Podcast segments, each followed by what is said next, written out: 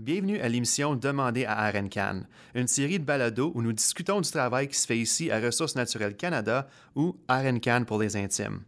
Aujourd'hui, nous allons discuter d'un type d'énergie propre qui semble être oublié ou même négligé par plusieurs d'entre nous. Lorsqu'on parle d'énergie propre, on met l'emphase sur l'énergie hydroélectrique, l'énergie solaire et l'énergie éolienne. Mais pourquoi est-ce qu'on hésite de parler de l'énergie nucléaire? Est-ce un type d'énergie que l'on devrait considérer? Bon, avant d'aller trop loin, je vais prendre un moment pour expliquer comment l'émission fonctionne. Le concept de cette série est le suivant. On vous présente un sujet, on en discute avec un des spécialistes de Ressources naturelles Canada et ensuite, on vous laisse poursuivre la conversation dans les réseaux sociaux. À la fin de l'épisode, si vous avez des questions sur le sujet abordé aujourd'hui, vous êtes invité à nous en faire part sur Twitter avec le mot-clic Demandez à RNCAN. Notre spécialiste fera de son mieux pour répondre à vos questions. C'est bon? Parfait. Allons-y.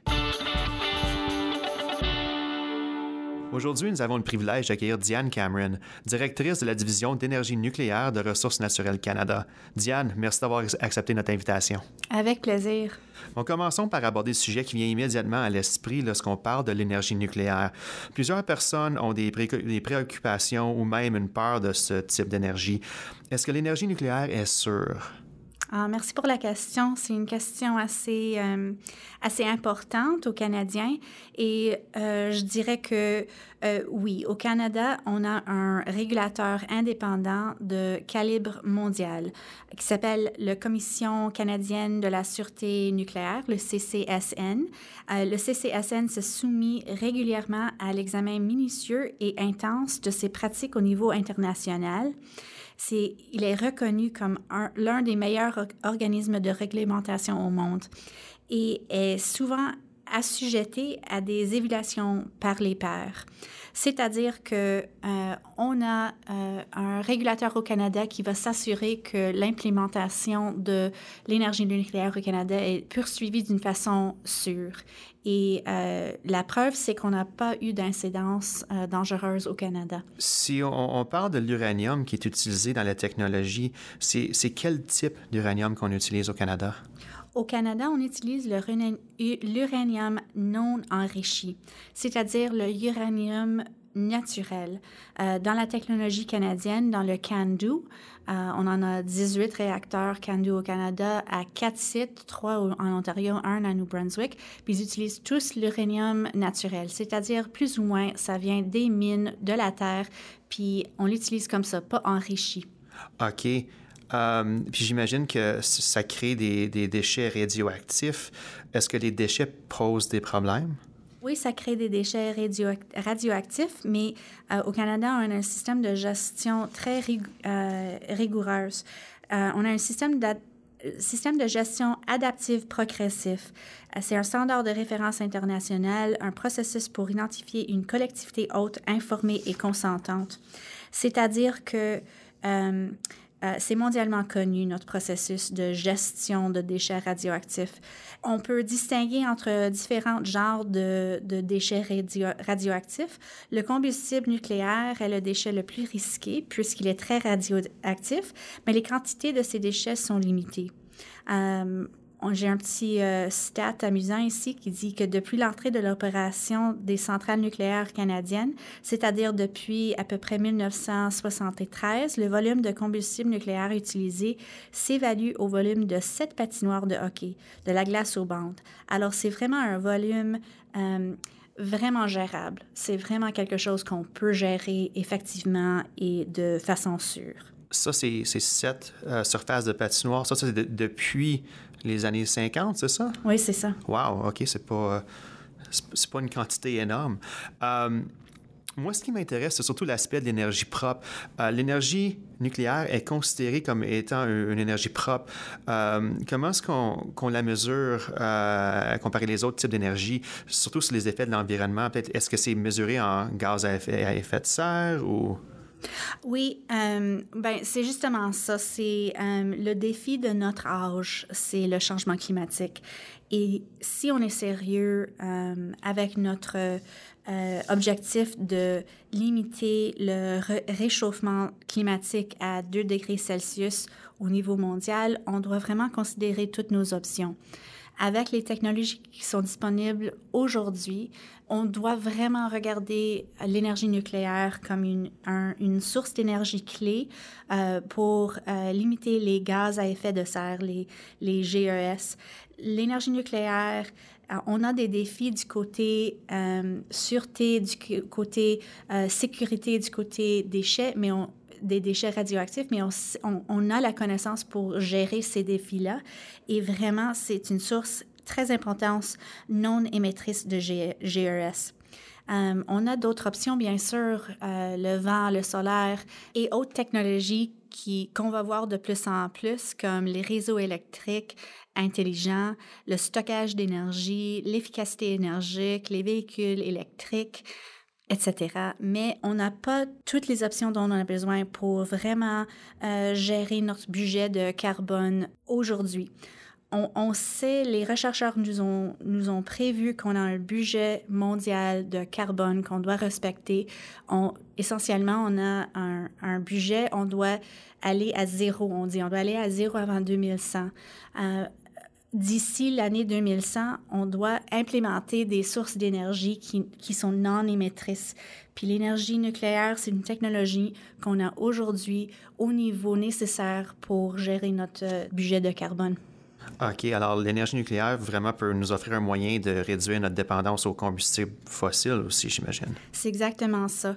C'est une des options qu'on doit poursuivre, sinon euh, on risque euh, ne pas respecter notre budget euh, de carbone d'ici 2100 et dépasser les 2 degrés. Vous avez mentionné qu'au Canada, on a 18 centrales nucléaires, c'est ça? Euh, non, 18 réacteurs. 18 réacteurs. Euh, à quatre sites. Ah, OK, parfait. Il y a plusieurs réacteurs par centrale. OK, je comprends. Est-ce que c'est la, perception de l'énergie nucléaire qui, qui, fait que ça ne joue pas un rôle plus important dans le bouquet d'énergie canadien? Bien, ça joue vraiment un rôle très important dans le bouquet d'énergie canadien. Euh, mais je sais, j'aimerais adresser ta question en deux parts. Premièrement, juste pour reconnaître que euh, au Canada, on a un réseau d'électricité qui est, qui est déjà décarboné, décarboné à 80 oh, wow. Et ça, c'est pour la plupart, c'est avec l'hydroélectricité.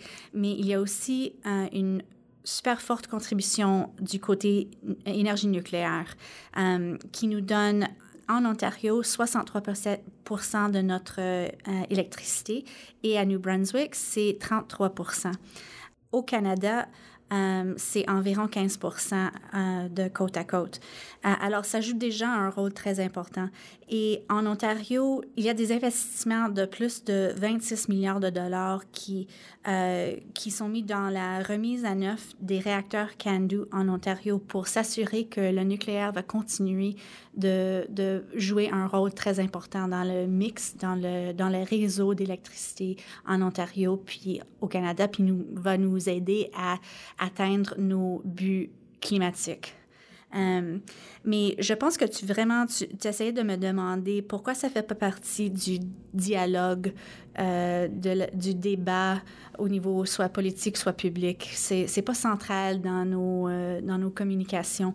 Puis ça, c'est un défi assez, assez difficile. C'est vrai que en réalité, ça joue un rôle très important, mais c'est pas un sujet qui est toujours facile à, à adresser. Euh, et, là, ça va faire un petit peu avec un niveau de confort avec le public, mais j'aimerais juste euh, indiquer un petit fait un petit peu euh, intéressant qui est l'acceptance du public. Avec d'autres genres d'électricité, on trouve que l'acceptance du public est en réalité moins fort quand on vit de plus en plus proche centrale, à un central. Alors, euh, hydroélectricité, les grands euh, centrales d'hydroélectricité, le charbon, même le vent, le plus proche qu'on vit de ces centrales-là, le moins qu'on a euh, l'acceptance publique. Et c'est exactement l'inverse avec l'énergie nucléaire. On trouve que dans les communautés qui sont les plus proches aux centrales nucléaires, comme Bruce Power et Ontario Power Generation à Darlington et Pickering et New Brunswick, Près de Point Lepreau 2, on voit que l'acceptance publique est de plus en plus forte, le plus qu'on s'approche au central. Ce qui m'indique, moi, peut-être que le plus qu'on connaît le plus que c'est familier, que on parle de ça dans les écoles, on a de la famille qui travaille dans ces, industries-là, le plus, le plus euh, que c'est moins mystérieux, que c'est moins euh, autre chose qu'on a, tu sais, euh, le plus que c'est transparent, en effet. Euh, le plus confortable qu'on va être avec. Alors, euh, ça, ça fait partie du dynamique de, duquel tu parles. Et c'est l'éducation est clé dans cette situation-là. Je crois que oui. Ouais, moi, je suis très surpris euh, que vous avez mentionné 63 de l'électricité en Ontario vient des... Oh, wow! C'est super intéressant, je ne le savais même pas. point de vue du coût, est-ce que l'énergie qui est produite par l'énergie nucléaire, est-ce que ça coûte est-ce que c'est plus coûteux, moins coûteux que les autres moyens d'électricité qui sont produits? Une autre très bonne question.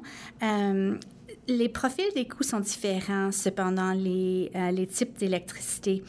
Euh, les mises de fonds initiales sont importantes avec l'énergie nucléaire, mais il y a des faibles coûts d'opération et de combustible.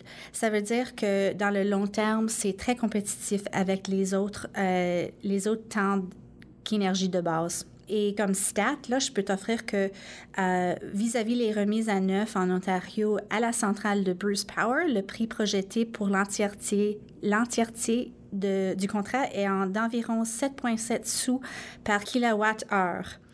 Et à la centrale d'Arlington, le prix est évalué à 8,1 sous par kilowattheure. C'est-à-dire que c'est très compétitif avec les autres genres euh, d'énergie de base. C'est que vraiment l'investissement initial est élevé, mais une fois que l'investissement est fait, le, prix de produire l'électricité telle qu'elle est plus réduit, c'est ça? C'est exactement ça. OK. Sur la scène internationale, euh, j'entends souvent parler que le, Canada travaille avec d'autres pays sur des projets nucléaires. Euh, est-ce que vous avez un petit peu d'informations là-dessus? Oui, oui, on fait des, euh, on a des projets très très intéressants au niveau international. Euh, celui que j'aimerais soulever aujourd'hui, c'est au ministériel sur l'énergie propre. Euh, c'est un dialogue euh, du côté politique et aussi innovation d'énergie propre. Le Canada travaille avec les États-Unis et le Japon pour introduire un nouveau initiative sur l'énergie nucléaire dans ce cadre du ministériel sur l'énergie propre. Et ça représente la première fois qu'un pays va va aller à la table internationale puis va dire que si nous sommes sérieux côté changement climatique, côté énergie propre, on doit vraiment inclure l'énergie nucléaire dans le dialogue. Alors, euh, ça fait depuis euh, euh, Paris en 2015 que qu'on a fait nos nos obligations, on a fait nos buts de, de décarboner nos réseaux d'électricité et d'énergie et améliorer nos technologies vis-à-vis efficacité de l'énergie, vis-à-vis smart grids, vis-à-vis technologie énergie renouvelable. Euh, mais personne, il n'y avait aucun pays qui avait, moi je dirais, euh, le courage pour aller à la table internationale, dire vraiment, euh, il n'y a pas de solution parfaite. On doit être, on doit être réaliste. il y a des avantages puis des désavantages, peu importe l'option, et on devrait parler de toutes les options. Et l'énergie nucléaire doit être une des options. On sait déjà que l'Agence internationale de l'énergie a prévu en 2017 que pour limiter le réchauffement climatique à 2 degrés Celsius, la production nucléaire mondiale devra doubler à rapport au niveau actuel de ceci d'ici 2040. C'est-à-dire qu'on ne peut pas réussir euh, nos buts vis-à-vis -vis changement climatique sans vraiment être sérieux euh, dans, nos, dans nos discussions multilatérales, internationales euh, vis-à-vis de l'énergie nucléaire. Ça, ça m'amène à, ma dernière question. Euh, j'aimerais savoir selon vous, que réserve l'avenir de l'énergie, de l'industrie nucléaire et de l'énergie nucléaire au Canada? Bien, au Canada, on a beaucoup de projets très intéressants. J'ai déjà mentionné les remises en œuvre des réacteurs nucléaires en Ontario. Ça, c'est un grand investissement qui va euh, qui va vraiment stimuler l'économie, qui va euh, renouveler la capacité du, des, des, experts du, de, du secteur et renouveler la connaissance dans les chaînes logistiques au Canada vis-à-vis la technologie canadienne et les CANDU, ce qui nous positionne très bien pour les exportations de CANDU. Euh, CANDU Energy, euh, sous la gestion de SNC Lavalin, est en train de négocier des ventes euh, potentielles avec la Chine pour des constructions de nouveaux CANDU en Chine, en Argentine et en Roumanie.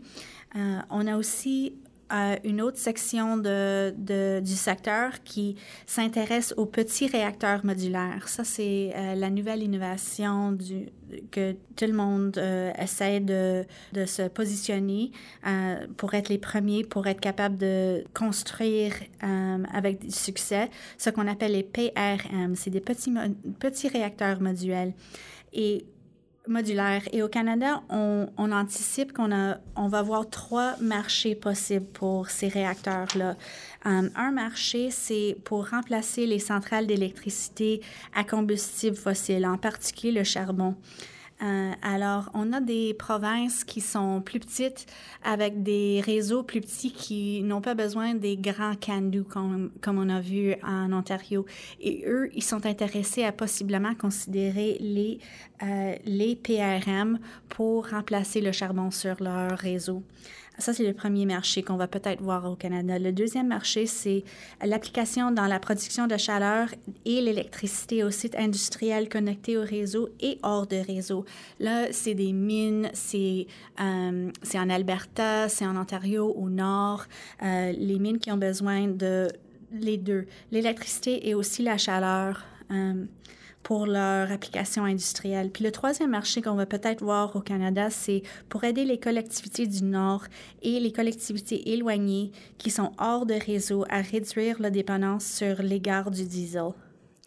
Euh, mais ça, c'est des innovations nouvelles puis excitantes. Puis c'est euh, il y a des compagnies canadiennes qui travaillent sur ces nouvelles technologies-là, mais il y a aussi beaucoup de, euh, de collaboration internationale pour avancer ces innovations.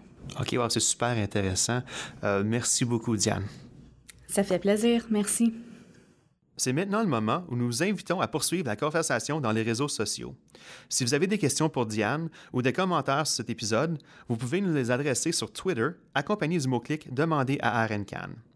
Également, si vous souhaitez en apprendre davantage sur le sujet, nous vous encourageons à visiter La Science tout simplement, le magazine scientifique de ressources naturelles Canada.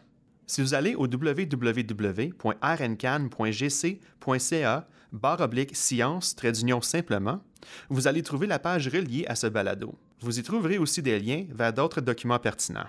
Et, tant qu'à y être, pourquoi ne pas faire le tour du site? Il contient une masse d'informations intéressantes. Vous y trouverez les épisodes précédents de notre balado, des articles et des vidéos qui mettent en valeur non seulement le travail scientifique effectué par notre ministère, mais aussi les personnes qui les font.